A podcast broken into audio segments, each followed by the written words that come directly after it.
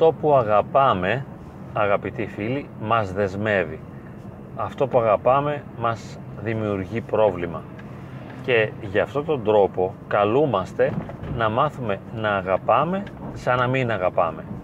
Αυτό σημαίνει ότι χρειάζεται να προστατέψουμε τον εαυτό μας από τις δεσμεύσεις. Αυτό που μας δεσμεύει περιορίζει την ελευθερία μας και μας δημιουργεί πρόβλημα.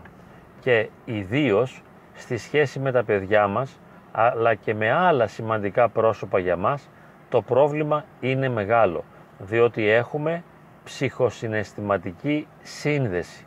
Αυτή η ψυχοσυναισθηματική σύνδεση, αυτός ο δεσμός και προκαλεί συνεχώς κραδασμούς στη σχέση μας, αλλά και μας κάνει να χάνουμε την ελευθερία μας και βέβαια να πνιγόμαστε μέσα στη σχέση μας με τον άλλο ή να υποφέρουμε ή επειδή ο άλλος πραγματικά υποφέρει ή επειδή αισθανόμαστε ή υποψιαζόμαστε ότι ο άλλος υποφέρει. Εάν πάρουμε σαν παράδειγμα το παιδί μας ή και τον αγαπημένο μας σύζυγο ή σύντροφο, αυτό θα φανεί ξεκάθαρα. Δηλαδή, κάθε συμπεριφορά του άλλου έχει ένα αντίκτυπο επάνω μας. Και εμείς είμαστε προσεκτικοί, εναγώνιοι παρατηρητές της συμπεριφοράς του άλλου και βλέπουμε και παρατηρούμε και προσέχουμε πώς συμπεριφέρεται, τι κάνει. Ας πάρουμε απλά παραδείγματα μέσα στο σπίτι. Έχουμε το σύζυγό μας, ο οποίος θέλει να μαγειρέψει. Και εμείς εκεί τον παρατηρούμε, να δούμε το μαγειρεύει σωστά, πώς χρησιμοποιεί τα κουτάλια, τα πυρούνια, τα μαχαίρια, τα τσουκάλια, πώς πλένει το τσουκάλι, πού το τοποθετεί, πώς το βάζει πάνω στην κουζίνα για να το μαγειρέψει, σε τι θερμοκρασία, πώς κάνει το τσιγάρισμα, τι υλικά ρίχνει, πώς το κάνει, μήπως λερώνει, μήπως λαδώνει; Δηλαδή δεν μπορούμε να του επιτρέψουμε να συμπεριφερθεί όπως θέλει. Δεν του επιτρέπουμε να είναι ο εαυτός του. Αλλά εκεί περνάμε τα πάντα μέσα από το φίλτρο της δικής μας εναγώνιας παρατήρησης και πάσχουμε το φαγητό το οποίο αυτός θέλει να δημιουργήσει. Ο άνθρωπος μαγειρεύει. Άστο να το κάνει όπως θέλει. Το παιδί μου παίζει. Έχουν έρθει παιδάκια στο σπίτι και παίζουν.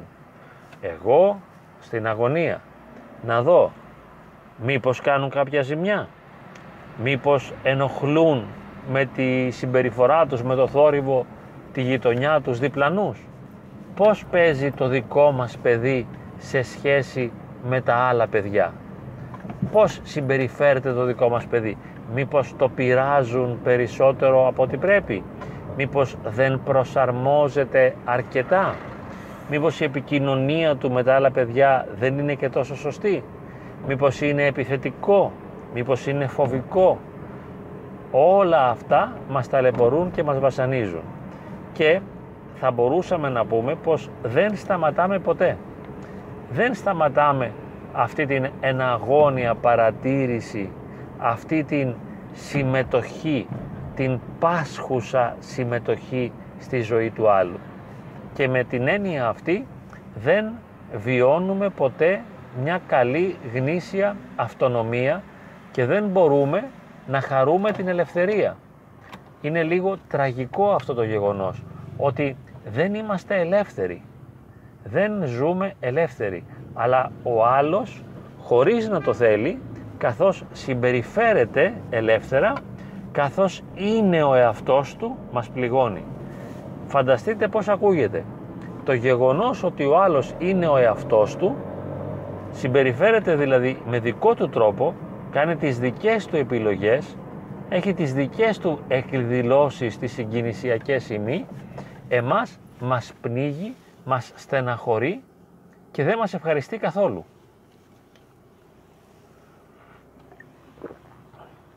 Είναι λοιπόν πολύ αρνητικό το γεγονός αυτό, ότι πάσχουμε συνεχώς μέσα στη σχέση και δεν έχουμε αυτή την καλή αποδέσμευση ώστε να επιτρέπουμε συνεχώς στον άλλον να είναι ο εαυτός του χωρίς εμείς να τον παρατηρούμε, χωρίς να παρεμβαίνουμε, χωρίς να υποφέρουμε από αυτό που κάνει, χωρίς να το αξιολογούμε, χωρίς να το κρίνουμε. Απλά να συνυπάρχουμε, να είμαστε κοντά στον άλλον, σαν να είμαστε μακριά. Να είμαστε παρόντες σε εισαγωγικά αοράτος. Δεν χρειάζεται να έχουμε μια ηχηρή, βαριά παρουσία. Αυτή η παρουσία πνίγει τον άλλον και ιδιαίτερα τα παιδιά μας, από μικρά. Ένα μικρό παιδί το πνίγουμε, το κουράζουμε μέσα από τις συνεχείς παρατηρήσεις, μέσα από τις απανοτές συμβουλές, από τις αξιολογήσεις. Και δεν το κουράζουμε μόνο με όσα λέμε, καμιά φορά ούτε καν με όσα κάνουμε, αλλά ενοχλούμε το παιδί και το πειράζουμε με το βάρος της παρουσία μας. Δηλαδή νιώθει το παιδί, αισθάνεται αυτές τις αρνητικές συγκινησιακές δονήσεις τις οποίες εκπέμπουμε. Και το παιδί φορτώνεται από αυτό και λέει είτε από μέσα του είτε από όξω του όχι μαμά μου, όχι μάνα μου. Όπως βέβαια με ανάλογο τρόπο μπορεί να πει ένας σύζυγος όχι γυναίκα μου ή όχι άντρας μου. Είναι μια βαριά παρουσία που πιάνει χώρο. Δεν είναι απαλή, δεν είναι γλυκιά, τρυφερή, αόρατη. Δεν μου κάνει χώρο να υπάρχω. Δεν μου επιτρέπει ο άλλος να είμαι ο εαυτός μου. Και έτσι με πνίγει. Και με πνίγει επειδή πνίγεται. Και πνίγεται επειδή θα ήθελε να ρυθμίσει τις συμπεριφορές μου με τέτοιους τρόπους ώστε να του είναι πάντα αρεστές αυτές οι συμπεριφορές. Ή αν δεν τις ρύθμιζε θα ήθελε εγώ να συμπεριφέρομαι πάντα με τέτοιο τρόπο ώστε να τον ευαρεστώ. Αλλά αυτό δεν είναι δυνατόν. Γιατί εγώ, κάθε ένας το παιδί, έχουμε δικούς μας εσωτερικούς προγραμματισμούς κάνουμε δικές μας επιλογές. Έχουμε το δικό μας τρόπο να βιώνουμε και να ερμηνεύουμε τα πράγματα, να τα αισθανόμαστε, να εκφραζόμαστε, να επικοινωνούμε. Και ακολουθούμε δικές μας προσωπικές διαδρομές. Όμως αυτός ο οποίος θα παρέμβει περισσότερο είναι αυτός ο οποίος αισθάνεται ότι μας αγαπά περισσότερο.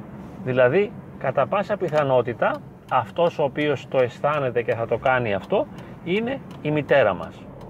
Η μητέρα μας ή ο πατέρας μας νιώθει, αισθάνεται, καμιά φορά και αδελφός μας, ότι έχει την ευθύνη και το χρέος να μας προφυλάξει ή υπό μία έννοια να μας σώσει, να μας διαφυλάξει, να μας προστατέψει. Το νιώθουμε αυτό πάρα πολύ συχνά σαν ανάγκη να σώσουμε τον άλλον, να προστατεύσουμε τον άλλον, να διαφυλάξουμε τον άλλον και είναι και το μυαλό μας εκεί ακόμη όταν ο άλλος λείπει. Σκεφτείτε ας πούμε πόσες μητέρες αγωνιούν όταν τα παιδιά τους έχουν πάει για παράδειγμα εκδρομή με το σχολείο. Τεράστια αγωνία. Είναι στη δική τους δουλειά, είναι στο σπίτι τους, μπορεί να κάνουν μια άλλη ενασχόληση αλλά το μυαλό τους είναι εκεί στο παιδί τους και σκέφτονται και φαντάζονται και κάνουν σενάρια κυρίως αρνητικά για το τι θα μπορούσε να πάθει το παιδί τους εκεί που βρίσκεται. Σίγουρα και πάντοτε κάτι ιδιαίτερα και ξεχωριστά αρνητικό θα συμβεί στο παιδί. Πώς αισθάνονται λοιπόν ότι εγώ αγαπώ το παιδί μου και το προστατεύω και θέλω το καλό του και το βοηθώ και μπορώ να το βοηθώ ενώ όλοι οι άλλοι άνθρωποι σχεδόν όλο το υπόλοιπο σύμπαν θα μπορούσαμε να πούμε είναι εχθρικό και το επιβουλεύονται. Όλοι θέλουν να το κάνουν κακό. Και εγώ επειδή το ξέρω αυτό το υποθέτω και το φαντάζομαι και το μυαλό μου πηγαίνει συνέχεια εκεί και κάνω αρνητικά σενάρια για το τι θα πάθει το παιδί. Στην πραγματικότητα το παιδί θα ξετυλίξει το νήμα της δικής του προσωπικής ζωής με το δικό του τρόπο και θα κάνει μάλιστα και αυτά που η ζωή και οι άλλοι θα το επιτρέψουν να κάνει και θα γίνει κάτι που εμείς είτε δεν το θέλουμε, είτε δεν το επιθυμούμε ή δεν το περιμέναμε. Οι περισσότερες στατιστικές πιθανότητες είναι ότι το παιδί μας θα μας εκπλήξει. Δεν θα γίνει αυτό που εμείς είχαμε προκατασκευάσει στο μυαλό μας. Δεν θα ακολουθήσει το δρόμο που εμείς είχαμε φανταστεί. Σε κανένα επίπεδο. Μπορούμε να το συνειδητοποιήσουμε αυτό διαπιστώνοντας ότι ούτε εμείς οι ίδιοι ακολουθήσαμε μια κλασική επιθυμητή διαδρομή αλλά συνεργαστήκαμε άλλες φορές με επώδυνο τρόπο και άλλες φορές με ευκολία συνεργαστήκαμε, συνεργήσαμε με την φυσική ροή των πραγμάτων και έτσι εξελίχθηκε η προσωπική μας ζωή. Έτσι πραγματώνουμε την ιστορική μας διαδρομή στην εγκοσμιότητα. Όχι επειδή ακολουθήσαμε όλες τις συνειδητές επιλογές και πετυχαίναμε κάθε φορά τους στόχους μας εφαρμόζοντας το σωστό, αλλά διανύσαμε το προσωπικό μας ταξίδι. Κάναμε τη δική μας διαδρομή. Έτσι λοιπόν επιτρέπουμε και στο παιδί να είναι ο εαυτός του, να κάνει λάθη και να διανύσει τη δική του διαδρομή με το δικό του τρόπο που ίσως εμάς δεν μας βρίσκει καθόλου σύμφωνος. Εμείς δεν έχουμε ε, συμφωνία με το παιδί και πολλές φορές ταρασόμαστε, ιδιαίτερα στις κρίσεις του παιδιού και του κάθε αγαπημένου προσώπου. Σε μια σοβαρή ασθένεια, πώς αντιδράμε; Πανικοβαλόμαστε και πάλι θέλουμε να παρέμβουμε δυναμικά ώστε να διασώσουμε το παιδί από την ασθένεια. Αλλά με πανικό και να εκφράσουμε αυτό τον πανικό, να τον μεταφέρουμε τον πανικό αυτό στο παιδί, να μεταφέρουμε την αγωνία, να τον φορτώσουμε με τα αρνητικά συναισθήματα τα δικά μας. Ή ας πούμε όταν πάει σχολείο, πώς προσαρμόζεται στο σχολείο; Όταν κάνει την πρώτη του ερωτική σχέση, τι σχέση είναι αυτή, με ποιο άτομο, ποιο είναι αυτό το εχθρικό κακό άτομο που τόλμησε να προσεγγίσει το δικό μας παιδί; Ή μετά αν είναι αγόρι και πάει στο στρατό, πώς θα πάει εκεί, πώς τα καταφέρνει, τι τρώει, πώς κοιμάται, άλλη αυτή η αγωνία με το φαγητό. Πώς επικοινωνεί, είναι χαρούμενο, μήπως κουράζεται, μήπως δυσαρεστείται; Αν παντρευτεί ας πούμε το κορίτσι, πώς της φέρεται ο άντρας της; Μήπως δεν είναι ευτυχισμένη, λες και είναι και κανένα παντρεμένο ζευγάρι ευτυχισμένο. Τέλος πάντων, μήπως δεν είναι ευτυχισμένοι, μήπως της μιλάει άσχημα, μήπως δεν έχουν αγάπη. Και πώς είναι μετά τα παιδιά τους, τα εγγόνια μας δηλαδή. Μήπως τα εγγόνια αντιμετωπίζουν κάποιο πρόβλημα και αρχίζει το ίδιο και το ίδιο πράγμα, η ίδια αγωνία δηλαδή, η ίδια μεθοδολογία, αυτή είναι η μεθοδολογία της αγωνίας που την συνεχίζουμε για πάντα. Στο τέλος, ίσως ευτυχώς, αν κάποιος έχει την ατυχία να γεράσει πολύ, τα χάνει κιόλας, έτσι λίγο Alzheimer και δεν είναι και καλά συντονισμένος με τα πράγματα και εκεί αρχίζει και λίγο να αναπαύεται. Είναι ίσως η μόνη θετική παρενέργεια του γύρατος. Ότι κάπου πάβεις να ασχολείσαι τόσο πολύ με τα παιδιά, με τα εγγόνια, με όσα κάνουν, με όσα έκαναν, με όσα του συμβαίνουν, όχι τι δουλειά κάνει ο εγγονός, όχι τι σχέση έκανε ο εγγονός, η εγγονή, όχι αν είναι ε, πιο παχής, πιο αδύνατος, αν τρώει το φαΐ δεν το τρώει. Δηλαδή δεν θα ησυχάσουμε ποτέ, ίσως γιατί δεν είμαστε προγραμματισμένοι να ησυχάσουμε ποτέ. Και γι' αυτό προτείνουμε αυτή την διαδικασία της ψυχοσυναισθηματικής αποδέσμευσης. Μιας ανεξαρτοποίησης δηλαδή από όλα τα δρόμενα του κόσμου αλλά ιδιαίτερα μιας αποχής συναισθηματικής σε εισαγωγικά αποχής από τις εμπειρίες, τα βιώματα και τις συμπεριφορές των αγαπημένων μας προσώπων και ειδικά των παιδιών και βέβαια των αδελφών, των συγγενικών προσώπων, των φίλων κλπ. Γιατί μερικοί πάσχουν και με τους φίλους και τραυματίζονται και υποφέρουν από συμπεριφορές και βιώματα φίλων ή ξένων ανθρώπων. Άλλες κοπέλες ας πούμε μπορεί να στεναχωρούνται επειδή ο ηθοποιός που θαυμάζουν ή ο πρωταγωνιστής περνάει μια μεγάλη δυσκολία και να στεναχωρούνται υπερβολικά από αυτό. Λοιπόν, εμείς θέλουμε να καταργηθεί η αγωνία ώστε να βιώνουμε περισσότερη ισορροπία εσωτερική και να είμαστε χαρούμενοι άνθρωποι. Να μην είμαστε πληγωμένοι και τραυματισμένοι και βασανισμένοι και στεναχωρεμένοι. Για να το πετύχουμε αυτό πρέπει να αποδεσμευτούμε.